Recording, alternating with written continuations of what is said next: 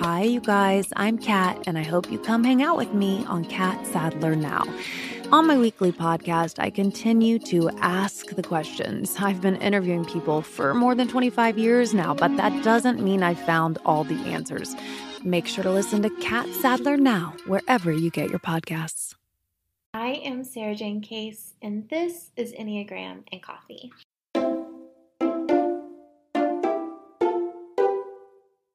Hello, friends. Happy Monday. I hope your day is treating you well. Today, we're discussing what to do when self help actually makes you feel worse. But first, today's rosebud and thorn. My rose today is the view from my dining room window right now, which has got like this beautiful magnolia bush, these this like old breaking down birdhouse and just like layers upon layer of green, like green grass, green ivy, green trees with these little like bean pods growing off of them. And it's all framed with like green plants inside, and it's just making me so happy.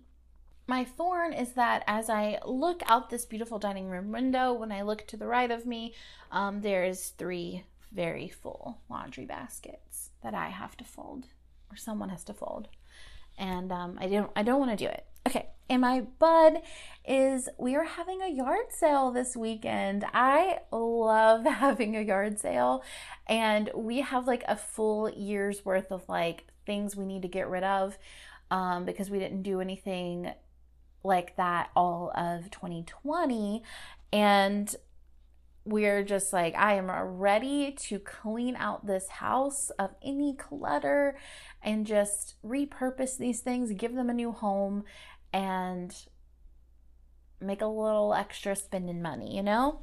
Pretty excited about it. Now, today I wanted to talk about what to do when self help isn't helpful. I started my self help journey when I was really young. My middle school journals are filled with inspirational quotes and clipped out pages of Chicken Soup for the Soul books. At times, the message learned through self help are healing and inspiring. They make me feel more connected to life and to myself, and other times they make me feel like I'm failing or like I'm not quite living up to the standards I set for myself. And with the Enneagram, sometimes it can feel so disorienting that it's hard to tell what's growth and what's obsession. Here's what I mean believe in yourself as a statement feels great when you hit a roadblock and need that extra internal motivation to keep pushing. But it feels defeating when you are so far away from self belief that the idea of believing in yourself feels impossible or like a skill you need to learn but have no idea where to start. Just keep going is beautiful when life is hard and you need to remember to just put one foot in front of the other. But it's debilitating when you are already burned out and what you really need is to stop and breathe. So often, self help gurus online are teaching these things like they are magic pills you take that just make life better, easier, and more fulfilling, like a get rich quick scheme for your soul. And yet they neglect to share the struggles along the way, the ache in your gut when things aren't so easy, and the emotional mountains you climb along the journey. I see this happen with the Enneagram all the time, and even in my own life. We become so focused on the system and finding where we fit into the system and who we are supposed to be based on the system that we ignore how it's making us feel, or simply we overthink it.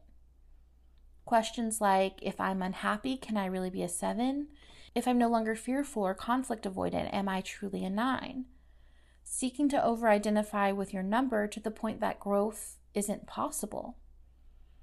Or if you're like me, you start to associate your personality with being wrong or bad. Like anything about your type is somehow a problem, even though there are some really beautiful traits that you carry related to your Enneagram type.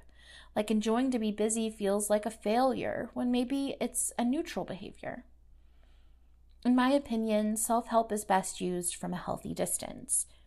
When we start to examine ourselves under a microscope, things get blurry and weird and a little too intense. It's like we forget the simple principle that self help is meant to help ourselves, to make life more enjoyable, to aid in healthier relationships and better communication.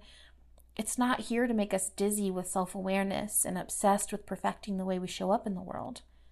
You are not a project to be tinkered with. You are a living, breathing being who is worthy of a life well lived. And sometimes that means engaging with self help.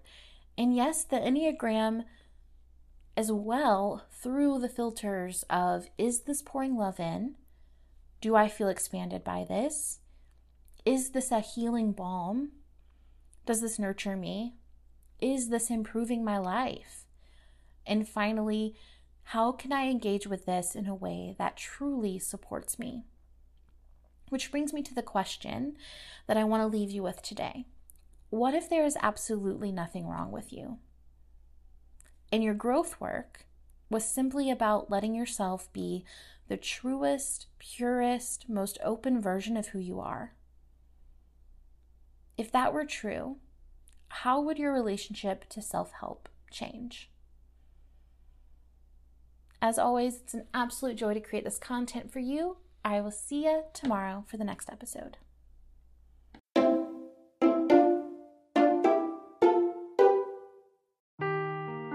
Seeking the truth never gets old. Introducing June's Journey, the free to play mobile game that will immerse you in a thrilling murder mystery. Join June Parker as she uncovers hidden objects and clues to solve her sister's death in a beautifully illustrated world set in the roaring 20s. With new chapters added every week, the excitement never ends. Download June's Journey now on your Android or iOS device or play on PC through Facebook Games.